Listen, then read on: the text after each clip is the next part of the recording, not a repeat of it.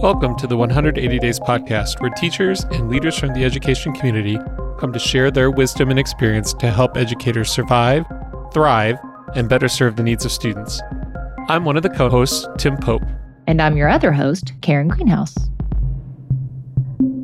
Today, we are excited to have Dr. Pamela Seda with us. And she is the owner of Seda Educational Consulting, and she has been an educator for over 30 years. Um, she got her doctorate from Georgia State University. And we're here to really kind of discuss with her her framework called ICU Care. Um, and it is for creating mathematics achievement for the underrepresented groups. And so I'm really excited to have Pamela here. She was part of the Casio Education um, Equity and Education series webinars that we did. And in listening to her, I was really interested in what she had to share and about her framework. And so she was gracious enough to agree to join us on our podcast. So, welcome, Dr. Seda. And I'm going to let you expand a little bit more on what you do currently. I know you're teaching, but also, you know, um, about your educational consulting. So just if you could give a little bit more of an introduction to yourself, that would be fantastic. Well, thank you so much. I'm so glad to be here. Thank you for inviting me to your podcast. Um, I am currently a math coordinator for Griffin Spalding County Schools. I had been teaching for four years and I've been out of the classroom a little over a year, a year and a half now. And I became the math coordinator, school district right south of Atlanta as well as um, my educational consulting company. I sell some card games and I provide professional development, things like the webinar that I did with Casio. So um, I'm kind of really my educational consulting is more of a side gig now because I'm really trying to improve the math achievement in my school district. So it's a small district, a little less than 10,000 students. And so I am the only person in the math department. It's just me. Wow. Okay. so that means my work is, and I'm in charge for the K 12 curriculum. So it's me. And of course, I have to get help because I can't do it all by myself. But yeah, it's it's a daunting task. And you've been doing that what a year? Is that what you said? Year and a half. Mm-hmm. Just a year and a half. So then, uh, so I'm curious. So in your, I was looking on your your educational consulting website, which by the way, everybody, we will share that link. But one of the things that was really interesting, I was reading about your dissertation, which was I'm going to read this title here. It's quite long. Equity Pedagogy in the Secondary Mathematics Classrooms of Three Pre Service Teachers, which is basically, I think, if I'm understanding right, where you kind of created that instructional framework and your focus was on um, the low status student. And so that was really interesting to me and i know that's what you talked about in your webinar. And so in the district you're at is that still is that something that you're using? And maybe we should explain the framework first before we get into the question that i just asked Okay, so yes. So in my dissertation, I ad- adapted a framework that actually came from the multicultural teacher education literature about these are the components that should be in a multicultural teacher education program. And so I actually duplicated a study where somebody else had taken that framework and had applied it to an ELA classroom. And so I took the same framework and I adapted it for a mathematics classroom. And so the pre service teachers are student teachers. I actually had three student teachers that were all assigned to the same school, and I was a university supervisor. So they were, had been made aware of the framework. They had gone through and done a diversity um, aspect of their portfolio. So I was going to look and see which of their practices of that were they able to implement during their student teaching after I graduated from my PhD program, I started sharing that framework with teachers in the district that I was working in at the time as an instructional coach. And one of my teachers said, This is really good, but we need a way to remember it. You need to come up with an acronym for it. So I went back to the drawing board and out came ICU Care. yeah, it's a great acronym. Yeah. Thank you. So in my school district, we um, I have shared it on several occasions. I've worked with teachers and every opportunity that I get, I do connect the work we do to the ICU care framework because really it is it's a lens It's a way to to look at your math instruction so that you can have more equitable outcomes. It's not a program per se, but it is just a way to think about it. So, like the first I is include others as experts. And that means teacher can't be the only expert in the room. And so I talk about in my framework, these are ways that we can make sure that students see themselves as experts, not only the teacher or not only the textbook. Um, there's the critically conscious piece, and that's understanding how stereotypes impact your students and being aware of those impacts and then committing to doing something about it.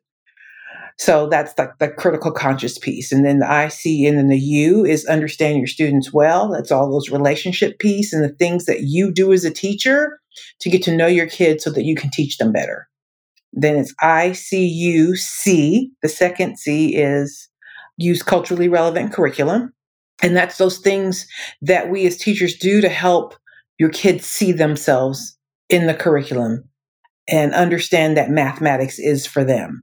Because representation does matter. And oftentimes students just perceive math as something that those weird guys with, you know, Albert Einstein hair look right, those nerdy people, and they don't think it has anything to do with them. So using culturally relevant curriculum is those ways that we connect the curriculum to, to them and they can see themselves. Wait a minute, you mean that mathematics goes beyond dead white men?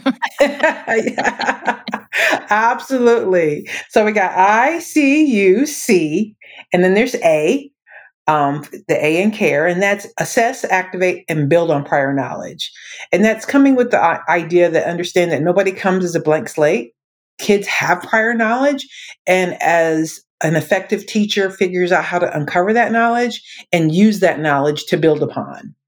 Um, so that's the A. And then there's the R, which is release control.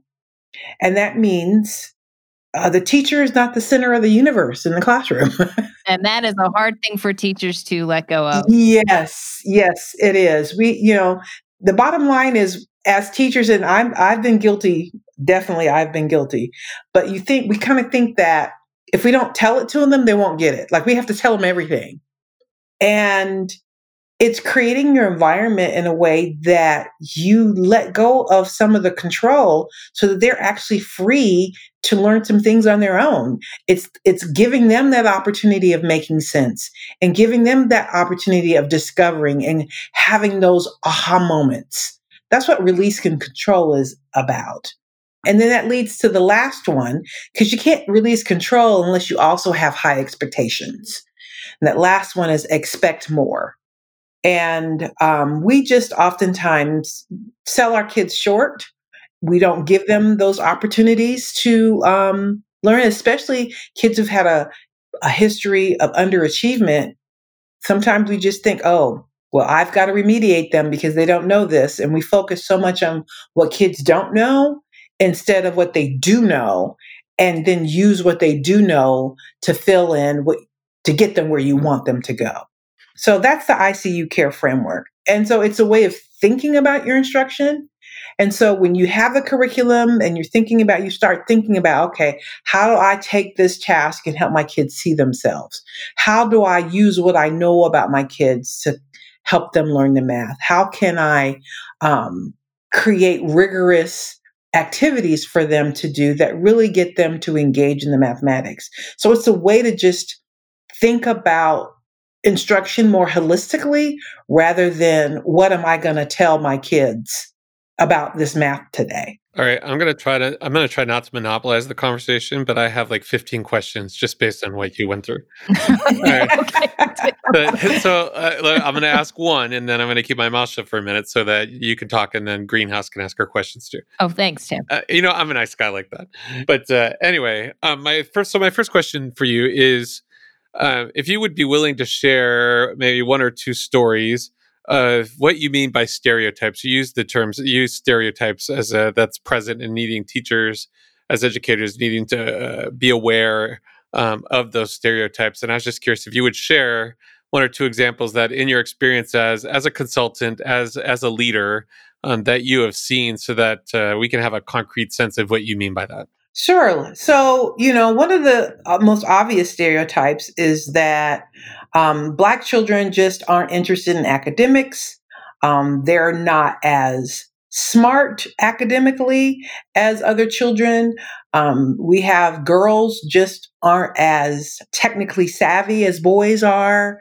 Um, students who are from Hispanic backgrounds, they may not value education like other students do. Um, Asian students, if you're an Asian student, then you're going to automatically be good in mathematics. Black males are more aggressive. Black females, they may always have attitude. Those are a, a snippet of a lot of the stereotypes that people have about students of color, about English language learners, about girls, just a myriad of stereotypes around mathematics. And could it also be the okay, so you teach a quote what they call the low achievement students, right? So that's almost a stereotype too, assuming that they are right not good at learning because of things. So I, I think a lot of teachers, well, my low level students can't do that because of that label that has been placed upon them, which I guess relates to your expecting more from students and and really assessing what they do know instead of just assuming. So that's what I also see as a stereotype. Well, you know, assumptions can come from stereotypes. Stereotypes are pretty much things that we ascribe to a group of people based on, you know, group beliefs or based on history. Assumptions oftentimes come out of those stereotypes. So if we see a student, I might see an individual student in my class who didn't turn an assignment in. Well, an assumption I may make is they were lazy. They don't care. Those are often assumptions that we make. Um, and oftentimes those assumptions can be based on a student's socioeconomic background or their race or their gender. And then that sort of then makes it so important to make sure you understand where they come from because if you know maybe that that student is babysitting all their siblings because mom and dad are working at night then you realize it's not that they're lazy. Maybe they're tired. And even when we're talking about expecting more you know i have i've raised four kids. I have four adult children and all of them were lazy. None of them wanted to clean up their room. They don't want to clean up their room. That's what kids are. They don't want to clean up their room. Yeah I, as the adult, know, okay, you're not going to want to clean up your room. And if I say, uh, you have to have your room clean before you come downstairs for breakfast. I know that they're going to throw everything in the closet just so that they can come downstairs and eat breakfast. I know that.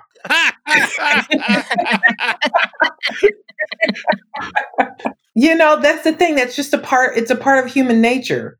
So we learn how to deal with it and because I know my kids, I know how to deal with that. I know, okay, I'm going to inspect the closet. I already know what you're going to do. So, one of the things I used to do with my kids, I had chore lists. So, I had this list of, I still have that list taped on the inside of the cabinet door above the dishwasher. These are the steps to washing the dishes.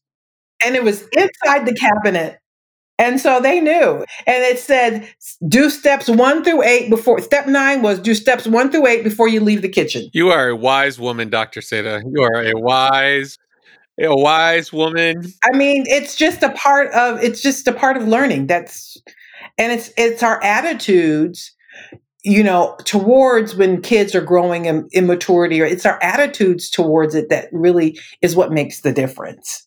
So, how do you help a, a a teacher recognize and and more importantly if let's say they recognize it but how do they deal with that? Like how do they change their behaviors? Because obviously if they have these stereotypes whether they're they're aware of it or not it is impacting how they're teaching and interacting with the students. Right and so that's why i think um, out of even though it's icu care and the first c is the second principle i think crit- being critically conscious is really the prerequisite for the rest of them. Being critically conscious is okay, how do stereotypes impact my students? And then committing to doing something about it. I think that that commitment piece is really, really important because the reality is we all have blind spots and we really do need our students to help us become better teachers. We can't do it without them. We can't even become better teachers even without other colleagues because we just can't see everything that we're doing. So in my book that's getting ready to come out in the spring. Woohoo! Yeah, for the book. Woo woo, there we go. it's gonna come out in the spring. Um, we talk about we share stories. We share our personal stories. My co-author is Kyndall Brown. He's executive director of the California Mathematics Project at UCLA. And we share stories about our experiences. And so, um, in expecting more, I share the story about a teacher that I was working with. We were actually, I actually used to be instructional coach at a truancy school that was in my district. So pretty much, you know, all the kids were there either by court order, they had parole officers, some of them had ankle bracelets. It was, you know, a, diff- a different environment.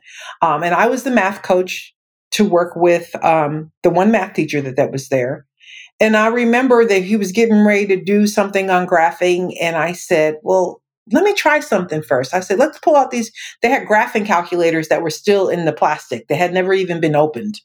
And I said, well, let's, let's try something with the graphing calculator. He said, no, no, I don't, I don't want them to, have the calculator till they know how to do it by hand first. And I just said, trust me. I need you to trust me. He says, okay. So I pulled out the graphing calculators. I said, hey, y'all, I need y'all's help. We got these calculators here. I need you to help me figure out how to use them.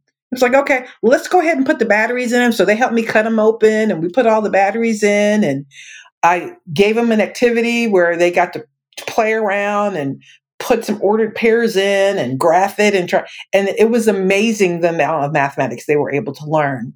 Just they didn't realize I was teaching a lesson. They were helping me, right? right.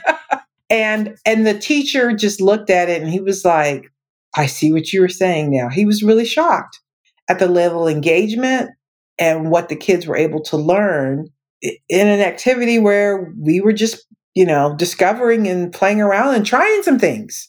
Dr. Seda, I have a question. This this is me, True Confessions of a Struggling Math Teacher, my my personal question. That is your book, yeah. It's my book and it's it's coming to reality right as we speak. So, I, one of the things that you said that struck me and I, I've heard it before, this idea of giving students more ownership of the instructional experience.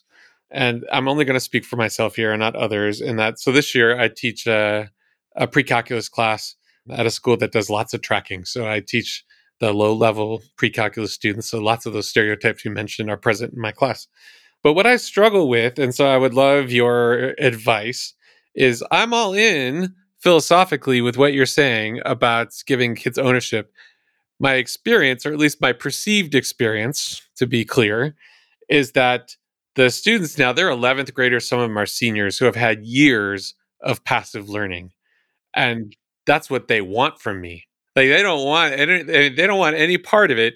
So I'm just curious, as a as a leader in all the many roles you've had in leadership, uh, what advice you would give a teacher like me? Is like, yeah, I'm all for it. What do I do to help get the kids off the schneid, so to speak, and have a desire to become a active owner and part of the instructional process. I totally feel you. You are exactly right. My last year in the classroom, which was just a year and a half ago, I was teaching pre-calculus and algebra 1.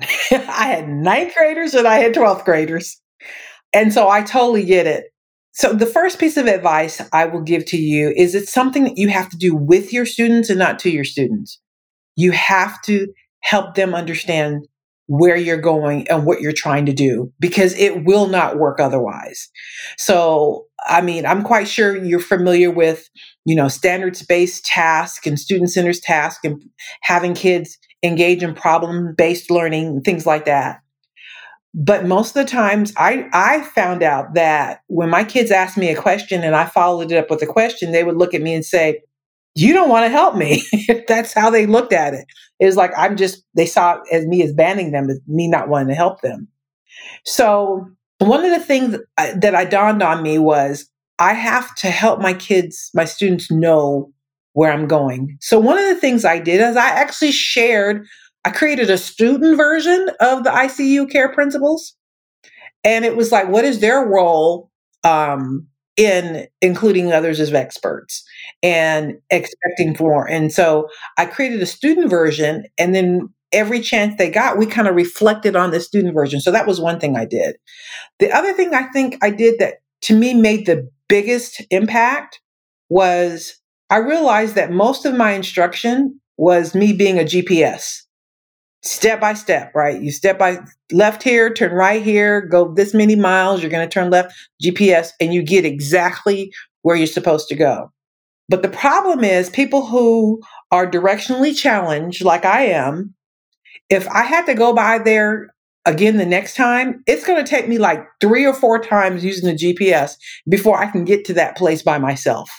And so what I began to realize was I need to stop GPSing my students. And when I told my students, don't let anybody GPS you, what they came to understand, what that means is you should never do something and follow instructions that you don't understand because they all have an experience that they can say that the GPS led them astray. Have y'all seen that Geico commercial where it's the great penguin migration and the guys is the GPS says 90 miles to, you know, your destination and the guy was like, "Oh man, we're we're never going to get to, you know, where hibernate or something like that." And the guy says, "Nope, nope. I'm going to follow my instincts." I haven't seen that one. You it's on YouTube. Just say the Great Penguin Migration, Geico. There you go. Another link, another link for the show notes. And so I showed it to my students and they really got it because they can all identify with the time when the GPS led them astray. And I said, what I want you to do is to be able to get you there, but building on your own internal sense of direction, your own sense of mathematics. So it's not that I want, don't want to help you or that you should never get a help, but you should never do something and just follow directions that don't make sense to you. And so I knew that I that they had really had really got it when I was giving some instructions to one of my students. She said, "Don't GPS me," and I was like, "Oops, I'm sorry. You're right. I had become overly directive." And she corrected me, and I was like, "They got it. They've bought in." That to me really kind of relates to that uh, A in your ICU care where you're accessing. I think I'm saying that right. Assess, activate, and build on prior knowledge. Yes. Yeah, the prior knowledge is it's one of the things I teach at Drexel, um, and I teach you know teachers getting their masters, and that's one of the things I said. You don't assume that your students don't know anything. I go figure out what they know by letting them try it without telling them what to do, and they have the hardest time with that without letting go. And I think teachers are trained to because we do know the end result or, or, and i always blame standardized testing for this is we know what we want them to be able to do the most efficient method but sometimes a different method. A kid may understand completely if they use their own method and that's what we have to let go of. So to me it's all kind of connected. Yeah exactly. Eh, but dr Seda to your point you also have to create the culture where students are willing to do that yes. initial foray. I mean i mean there's all sorts of great stuff out there to do that. There's like notice and wonder as i know as a, a common strategy used now. I mean, there are things out there but you have to provide a platform where students feel comfortable and confident to do that. And to, to, the point you're both making, I think we live in an environment where too many math classes, students are trying to guess at what the teacher is thinking. To use your metaphor, reverse GPSing, like, okay, well, what is the GPS? What is the GPS saying I'm supposed to, where am I supposed to turn here? I mean, and that's honestly one of the things I struggle with. Uh, back to my question before is how do I create a culture where to overcome years of prescriptive. My goal when I'm asked a question is to tell the teacher what he or she wants to hear. I mean, it's a challenge. So you have to create that risk free environment. Yeah, like notice and wonder. You have to, you know, I, I remember I totally change my warm ups to where they're not right or wrong problems anymore. There, there were always, here's a picture. What do you notice? It could even be a problem all the way worked out. Tell me three things that you see and ask me a question that's how I would open up the lesson. That's my variation of notice and wonder because sometimes my students would give me really crazy stuff. so I kind of modified notice to wonders like, tell me three things, write down three things that you noticed about this, or five things, and then ask me a question about it. I just did that. I did a notice and wonder with a picture of a boathouse for a lesson on symmetric triangles. And the notices I got, the wonders I got were how much does that house cost? Can you really park boats at the house? I wonder how much money the people who live there make. Those are the wonderings I got. yes, yes. Sometimes you have to help them focus them a little yes. bit.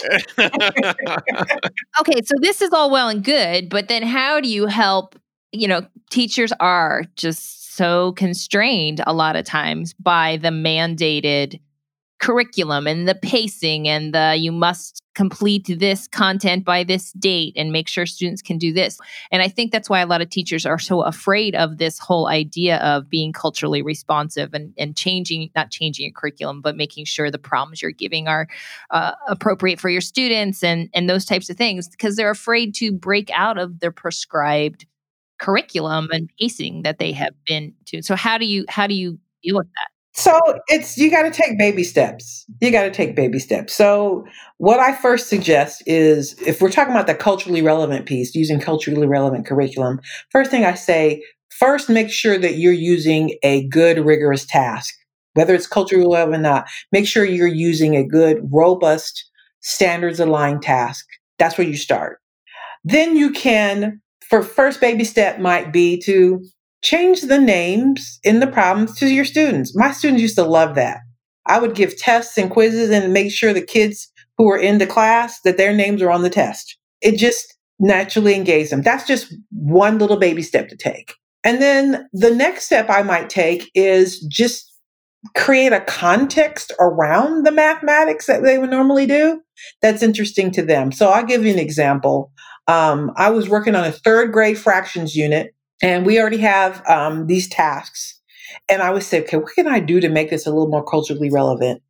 And so I had the math problems already there. So I remembered that there was a Olympic Park that was in our in our district in the city of Griffin, and it was called Wyomia Tyus Olympic Park. And I was like, "Who's Wyomia Tyus? I have no idea." I did some research. She has a wonderful story. Uh, she she competed in the Olympics in 1964 at the age of 19, won uh, the Olympic gold medal for the 100, and then she did a repeat. She was the first Olympic medal, uh, athlete to actually do a repeat in the 100 in 1968. African American woman. And she, I don't know if you remember, but 1968 was also the, the Olympics that was in Mexico where there was a lot of protest and things like that and raise fist right the raise fist and so she talked about she shared how in her autobiography about how several of the black athletes were saying what are we going to do to protest? And they could never agree so they all just decided to do their own way of protesting. So instead of wearing her uniform shorts she so chose to wear black shorts. So i put all that in the story. And then the math was okay we have this park and you have to because the math was you're putting some things on a number line. Well, the number line just became the distance between two park benches at this Olympic park. I just created this whole scenario around it. And it was just, I was really engaged just even learning. And so this is just this park. It's nearby. It's something that kids care about. And so I just decided to change the context to make it something that kids could identify with, that they care about. And then I still think that's a, a, second step. And then probably the larger step would be after you take those baby steps, then maybe look at problems that are in the area. What are some things that kids can do to actually solve a problem? Because math should be seen as a tool, a tool to solve problems. And so that's one of the one of the things that I did when I was teaching high school kids. I actually started as a ninth grade project, but I also did it with a 12th grade class that was, it was an application like course. It was an alternate to pre-calculus. But um, the project that I did was I looked at the test scores in our district. We had like 23 high schools in the district, and we looked at the content, the proficiency scores, and we saw looked at the demographics and see what are the percentage of black students at each of these schools and we said let's see if there's a correlation between the percentage of black students and their content mastery. And i was actually teaching a unit on statistics and they had to do linear regressions and correlations. And so this was a context that meant something to them. They became familiar with for them for the first time they had just never even thought about the demographics of schools in their districts and after we did the mathematics, created the graphs, I asked them to reflect and say, okay, where does our school fit? Are we above the line? Are we below the line? Why do you think we are where we are? What advice would you give to students who are taking this test? Uh, what advice would you give to teachers in the department? And what advice would you give to the administration now that you've analyzed this data? And I actually shared the data with my department as well as our school administration so that they saw that mathematics is not something that's just you have to do to get a diploma, but it really is a tool to um, to be able to solve problems in the world. So I kind of call that social justice mathematics, which it can be very engaging. Um, but I, I would take several other steps before I could get to the social justice. Yeah, I was just thinking like uh, uh some teachers listening now might think, "Oh my gosh, I'm have to rewrite my whole curriculum or or going off the page." It actually reminds me we um, interviewed. I don't know if you know Ken Shelton, um, but he told a similar thing where he just basically took some data from where they lived and had the students explore it and really expand on it. And that just seems so much more interesting than what we teach from a textbook. And I wish that we would all teach that way, but I don't know how we can make that change. And I know it's daunting for many teachers. Well, we have to divide and conquer and share. You know, I, I can't as a teacher def- change my whole curriculum, but I can do one problem. Right. And maybe another teacher can do another problem. And we may have at the end of one unit, we may have three different new problems. And then the next year we can have three more. We just do it in bite sized pieces. I did want to ask the question because your point, uh, your response is great. Because I was going to say the same thing Karen did. What do you like? That's, uh, I mean, that's phenomenal and very hyper local, which is great. But to the classroom teacher who's already feeling somewhat overwhelmed, that could be like, all right, now how does that work? So I, I appreciate and uh, the response you just gave. But um, do you have sort of like you you talked about quality tasks? um, and maybe tasks that could be changed versus written or modified. So I, I'm to throw the door open to get like, do you want to tout? Like, are there as an instructional leader currently in a district, are there resources that you consider sort of go tos? Like, this is a good place to start for just good standards based tasks. Yes. Um, so some of the places that I go to is I use the math, the Mars tasks, the mathematics assessment project, the Mars task. That's a good place. The uh, achievethecore.org. They have some great tasks. Um, il- illustrative math. Right. I love those. Yeah. I was gonna say you ding ding ding you win for it. I I used to I used to work there. That's the only reason she says that. So I'm a fan. Totally biased you know, I, I use those. Yes, use those. Um, so, you know, I know Kendall Hunt has taken the illustrative math curriculum. I know they have a curriculum and they've put all that online. So those are some places that I I've gone to, and even the exemplars they have um, they have great tasks that along with student work and three and three act tasks those are you know so those are good places to start with good strong tasks right? And then like i said take those baby steps and just figure out easy thing is to take that task and put your kids names in them yeah, that's a great idea. I love that. Um, and you get brownie points. You've now mentioned two of my previous three employers. So okay. yeah, yes, I, I well, agree. Those are fine. fine places to go. yeah, those are those are places that I mean, because I'm in the midst of it. I'm think I'm, I I'm having to currently rewrite our third revise our third grade units because my unit writers moved to special ed. So she's no longer teaching math and I couldn't find anybody else to do it. So now I'm writing third grade units, but it's great because I'm really in the trenches and I feel like you know, I'm in a better place to see how hard this is and really able to show teachers how to do it as well. I will give a shout out. Sorry, I, but I wanted to give a shout out to one more place to search for K 12 curriculum that's open source. The uh, San Francisco Unified went through a process a couple years ago with many of the values that Dr. Seda you're uh, promoting here and espousing. Uh, they have an open source curriculum that they've created that uh, also um, has tasks and really gets down uh, if you want it to to a much granular level like i'm looking for something i mean there's things that currently a lot of teachers go to teacher pays teachers there's all these sources that you're talking about that greenhouse is talking about there's so many places to get these high quality experiences you really don't have to write from scratch because my my bias as someone who's in publishing for many years has been I mean, not just a time and an effort thing. And I have all the admiration in the world for the profession of teaching and the work they do as teachers. But most teachers, we don't learn curriculum writing when we're learning to teach. And so, writing tasks, writing curriculum is a, it requires a, a, an expertise um, and an experience that I mean, some teachers have a natural gift for it, and that's awesome. But a lot of us, it's not that we're bad teachers. We just never learned. Like that's not a skill that we were trained on. So let's go to the places where people who have been trained have done um, some phenomenal work, and all the resources we're talking about uh, are included there. I'm definitely a, right. Big believer in not recreating the wheel. So my next question, to just change topics a little bit, is I'm curious. We've been talking to several people about managing teaching during the pandemic. So I I just wanted to open the floor and ask you to share like what are some of the strategies, tools that you're using in your current role to help teachers manage like how do you do these things? How do you follow these this paradigm that uh, you you've built and are promoting um, in a time of a unique instructional experience? So i i have basically told my teachers use what we know about good instruction. Whatever we feel like is good instruction use what we know about good instruction and figure out to the best of our abilities how to do that online. It's not about just giving kids assignments.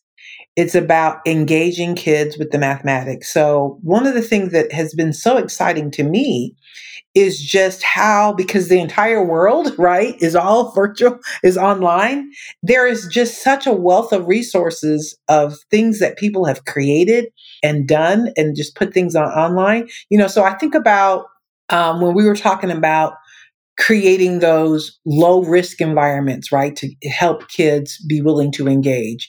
So I think about open middle. Open middle are those types of problems where they're open ended, they're they're low risk, but they're really higher order thinking. And then there, there have been people who've just created, okay, I've got all of third grade in a Google Slides. And we're a Google district. And I was like, okay, let's take that. Giving um, students the opportunity to look and learn from other student work. I think about that, the, how that's a powerful practice about students being able to see other people's work, have some ideas, provide feedback. Um, and Desmos does, you know, a wonderful job at that, where that's one of the most powerful things I think about that tool is that you not only get to put your answers in there, but you can actually learn from other people's responses, adapt your responses, things like that. Um, the major thing that I've just tried is to tell my teachers is it's your relationship with those kids that's going to matter. That's what's going to matter. And, and however you can use technology to maintain relationships as much as possible, that's, that's what's going to make the difference between, you know, whether they're hanging on or you know, you lose kids to math forever. It, it really is, but it's no different than even before. It really it has to do with our attitude. Do we do we automatically assume because a kid doesn't turn in an online assignment, they're lazy. They just don't care. I mean, all these same stereotypes, things that were already in play before the pandemic, they're just magnified afterwards. But I, I've just been really, really amazed at the adaptability and um, the creativity that teachers have been able to engage in during this pandemic. And I try to support them as much as I can. Yeah. So, do you think that this, like, if we ever go back to, you know, like a face to face or whatever, do you think some of the things that they are doing that are creative and really embracing these uh, different ways of reaching their students, if that will continue in in, in a face to face environment or if they'll go back to their, you know, traditional ways or whatever? Um, I think those who, well, put this way, I'll just say this regarding using technology, I don't think we're going back there. I had, especially high school teachers, like sometimes the higher you go up, the more stringent you may be. There were teachers that we have been trying to get to use technology yeah. for the longest, especially, but you have these staunch content experts, they're like one of one of those. They just weren't going to do it. Well, they've taken the blue pill, or is it the red pill? Which is the pill from the Matrix? That they've taken the pill. whichever pill the the color, right? And so yes, yes, it's the matrix. And they and they see now, they see the possibilities. And so I don't think there's any going back.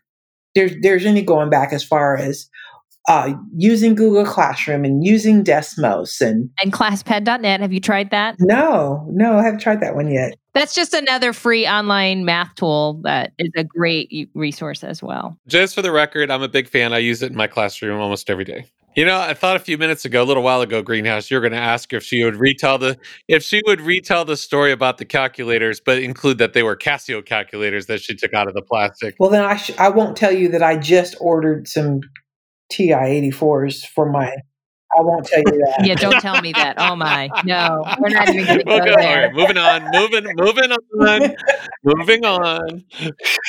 You can edit that part out. moving on. Um, so I have been. Um, again, I teach teachers that are in the classroom, so I get a lot of feedback in my classes from what's happening, and I've been excited of some of the things they're trying, and they're being a little bit more, you know, creative, I guess, in the way they're teaching, and they're being a little bit more understanding of, you know, not trying to push and follow their pacing as much, which is such a, a struggle with a lot of these teachers because they're so pressured by standardized testing. So, do you think in this time that we're going through that? maybe that pressure will be taken off or that things will change about standardized testing because everyone's realizing that we need to let them have that problem solving experience and that culturally relevant, rigorous type of problem solving that doesn't necessarily follow the pacing or the most efficient one answer method. I'm hopeful. That's all I can say. I'm hopeful that that will be the case. Um, I don't know, given it's just somehow math became political. and so given the political climate i you know it things are up in the air. I don't i don't know. It's just everything's so so divisive. And something as simple as our like i'll just speak like in the state of georgia our state superintendent made the recommendation that the standardized tests that we give this year only can, will count for 0% because we have to give them. That's by law we have to give the state test. Um, but his recommendation was okay let me back up so in March, at the end of the year, we submitted a waiver to the you know Department of Education, right? And so we were granted that waiver along with pretty much everybody else when schools closed to have to give state tests. So we applied for another waiver for this school year because we're still in the pandemic, right? And so we applied and it was rejected. So as a state, we were not approved to administer to not administer our state tests. So we had to administer them. So our state superintendent made the recommendation to our state board that, well, let's just count it 0%. We still will have this information. We can still use it to assess the quality of our program, but we, we won't use it to hurt kids, right? We'll hold kids harmless. And that was very controversial, and our state board did not approve yeah, it. No kidding. they didn't. And there was, and just watching the board meeting, there was just a lot of, uh, you know, arguments on both sides, and so that even was controversial. Something as simple as in the midst of this pandemic, let's just count at zero percent. So that's just the climate of where things are right now. So I I don't know, but I'm hopeful and I, all I can say is, I get it. I understand. I don't know that standardized testing is going to go away, ever go away anytime soon. But I do know that there is a shift and the emphasis is is waning right that that that is is waning and so one of the things at least i had started that process already before the pandemic hit was focusing on those big ideas and so I created what I call the Essential 20. And so no course has more than 20 essential standards. That's what I call them. And so it's focusing on those essential 20 that I, I felt like is is going to help with the feeling like, oh, I got to cover everything. I got to cover everything. Now it's it's not saying there's only 20 things that you're doing because for example one of those essential standards might be that you can add subtract multiply and divide fractions to solve word problems but there's a lot in there, right? Yeah. right. It's it's a lot in there.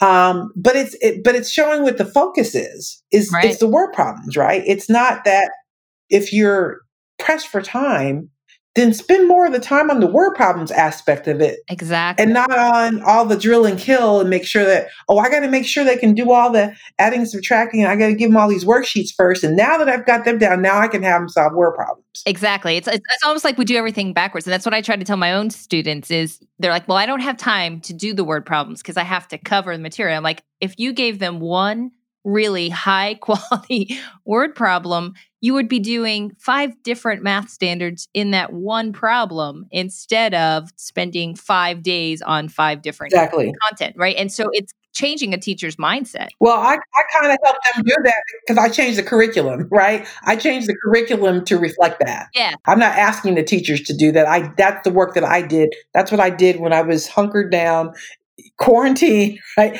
That's the work me and some teachers did, right? We focused, and, and, I did that from K, kindergarten through to uh, pre calculus for 14 different courses. Wow. Well, and ho- hopefully the dynamic around uh, the requirement of standardized tests may change. Not that this is a political podcast, but in large thanks to your home state, we will have a new federal education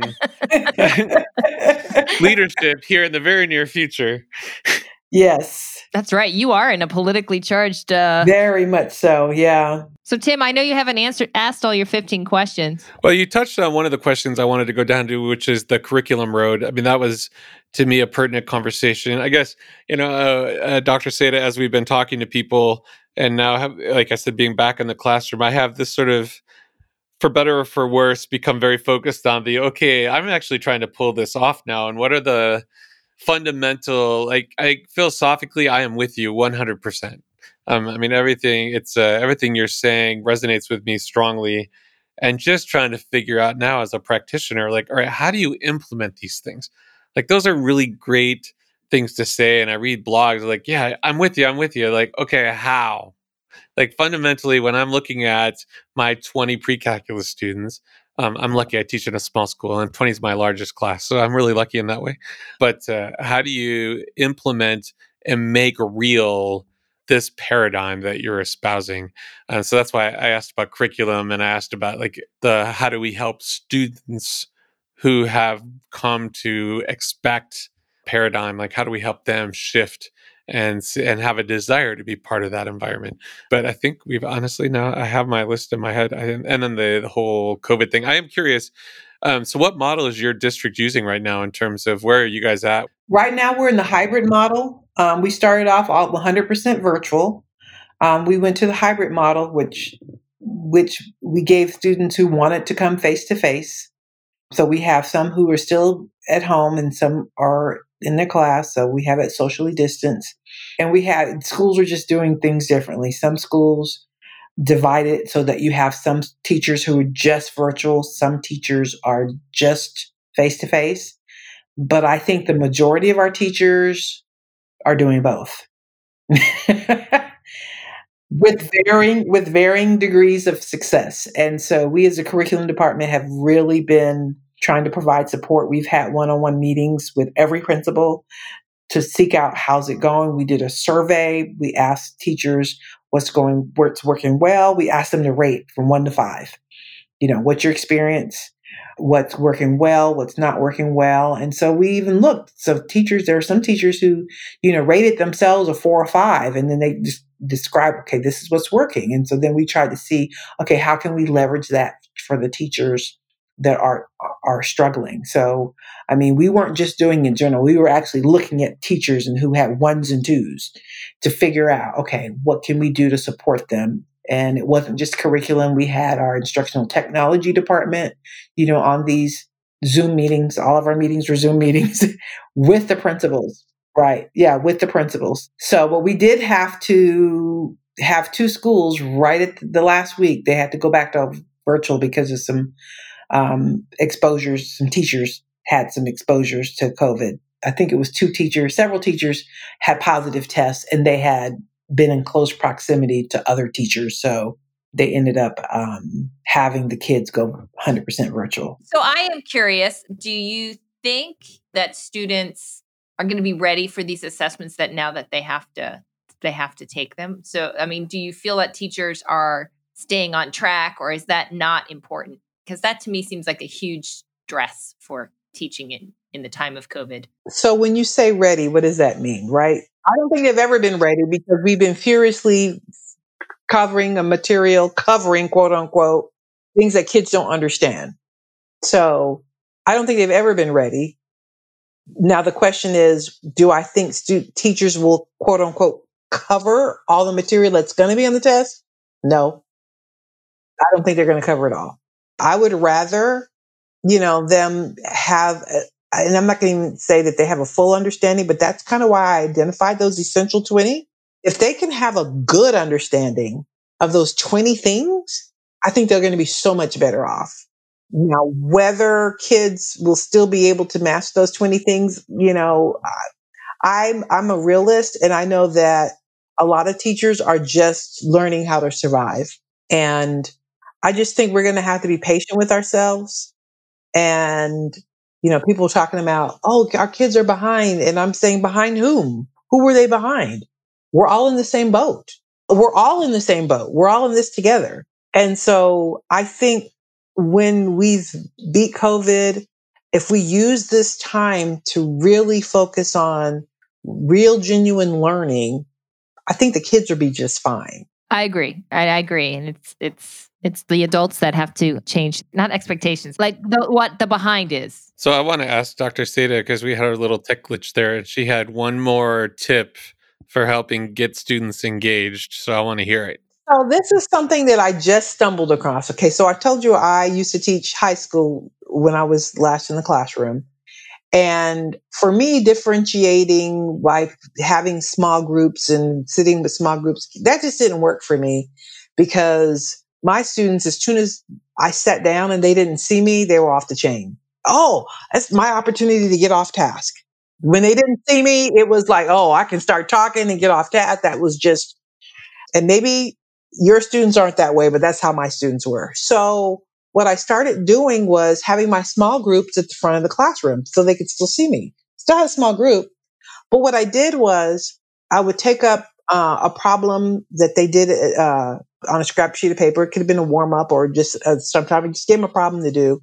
And they just did it on some scrap piece of paper. And then I had them turn it in and I sorted it based on got it, almost got it, not yet. But what I found was I would just pull up, I would call out names, I'll pull up four kids up to the board at one time. And what I would do is I'd give somebody, I would say, who wants to do the first step? And nobody will want to do the first step. And I would just give the pen to somebody. I said, okay, do the first step. Now, mind you, they've all done the same problem and I've got these people together and they all pretty much kind of made the same mistake. So nobody knows how to do the problem. I gave my said, okay, do the first, do the first step. So they would start, and then I would say, stop, pass the pen. So they pass the pen to the next person. The person would have to write something, build on what the other person did. And I just pretty much facilitated. I didn't tell them how to do anything.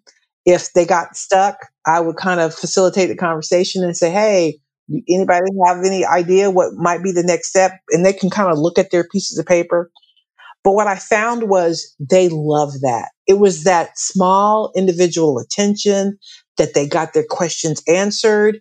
And they just really, really appreciated that it wasn't one on one, but it felt like one on one help for them. They felt the power of figuring out the problems without me telling them. So, what was the rest of the class doing? They were working on uh, some. It was probably during the the uh, group time where they were working on their assi- class assignment. I, I think it was after I had already taught the lesson, and so they were working on their class assignment. So I would pull up kids three or four at a time. I wouldn't necessarily get through all the kids in that same day, but I was kind of strategic by looking at. I kind of oftentimes would start with problems that I saw that kids' mistakes were making that I said, oh, okay, I can just knock this out in a few minutes. This is just a little simple mistake that they're making. And so I might pull those four people up and then they would start, they, they could do it, but then they would kind of get stuck. And it was something that I could easily, those are might be the people who I started with. And then I might in the middle put the kids who might have taken a little bit more time to address their misconceptions. Um, but it was, yeah, it was during the um, work period time. During the work period time, the rest of the students were working on on their work. So it's still my small group instruction, but I was at the front of the class.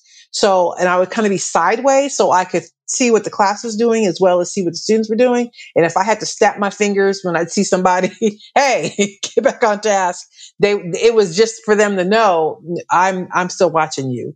I'm still aware of what's going on in the classroom while I was while they were really working the problem. I wasn't doing it. I was just kind of there to facilitate if they got stuck or if nobody had anything to offer. But it was just the power of them being able to, oh, figure out their mistakes without me having to tell them. And that really learning and that discovering it on their own really is its own reward. They eventually got it. Because at first they just wanted, why don't you just tell us how to do it? I mean, yes, they used to. But after I started talking about the GPS and helping them figure out on their own, they were like, oh, go, go. They used to tell me, they used to shoo me away because they wanted to figure out they it, it really learning really is its own reward sometimes you have to kind of like trick them into doing it at first well they have to have an experience of success. I mean not to get off into a whole other topic about the whole idea of of uh, low floor high ceiling tasks yes. but students have to feel like they have that the potential for success is there for them to have the confidence and feel the ownership to tell you as a teacher, hey, let me figure this out. Yeah, and and the thing about even with the group, normally it's like the smart kid is the lower level kid, and the low level kid feels very self conscious because the smart kid is telling them. And what I would do is I would get four people up there, and nobody knew how to do the problem. They all missed it, and so they're on equal they're on equal status level here, but they all put the pieces together and they figure it out. And that is just powerful. Agreed. And on that note, I want to thank you for sharing all of your amazing ideas. We really appreciate it, Dr. Seda. And everyone who is listening, we will have links to all of those resources that were mentioned and the Seda Educational Consulting site and ICU Care. We'll have a little bit more of a description of that. Yes, and and the Vang game, the Vang game is on my website as well the card math card game. Awesome.